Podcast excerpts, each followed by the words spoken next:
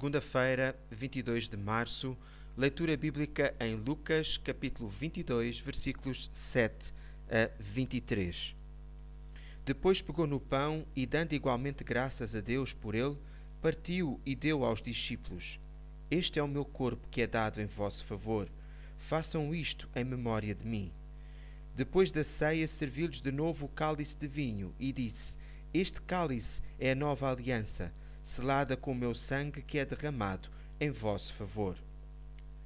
Hoje lemos de um outro amigo de Jesus que era desconhecido dos apóstolos. O mesmo aconteceu com os donos do jumento que Jesus usou para entrar pela última vez em Jerusalém.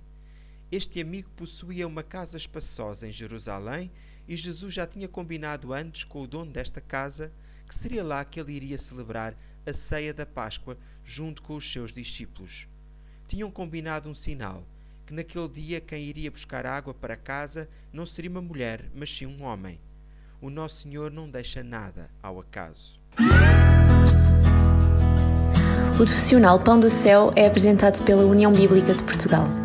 A União Bíblica é uma organização cristã internacional e interdenominacional que usa a Bíblia para inspirar crianças, adolescentes e famílias a conhecerem a Deus. Para mais informações, visite o nosso site em uniãobíblica.com.